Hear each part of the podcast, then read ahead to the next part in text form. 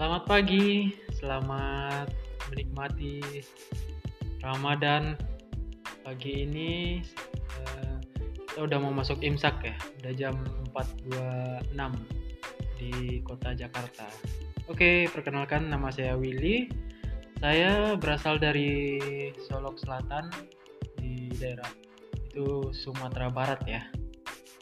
Sumatera Barat tuh umumnya kebanyakan orang yang tahunya cuma kota Padang ya tapi eh, banyak banyak di Sumatera Barat itu kota seperti Bukit Tinggi ya, dan yang lain-lain banyak ya.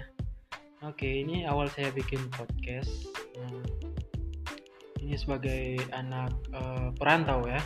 Jadi kita tidak boleh apa namanya mudik atau pulang kampung ya.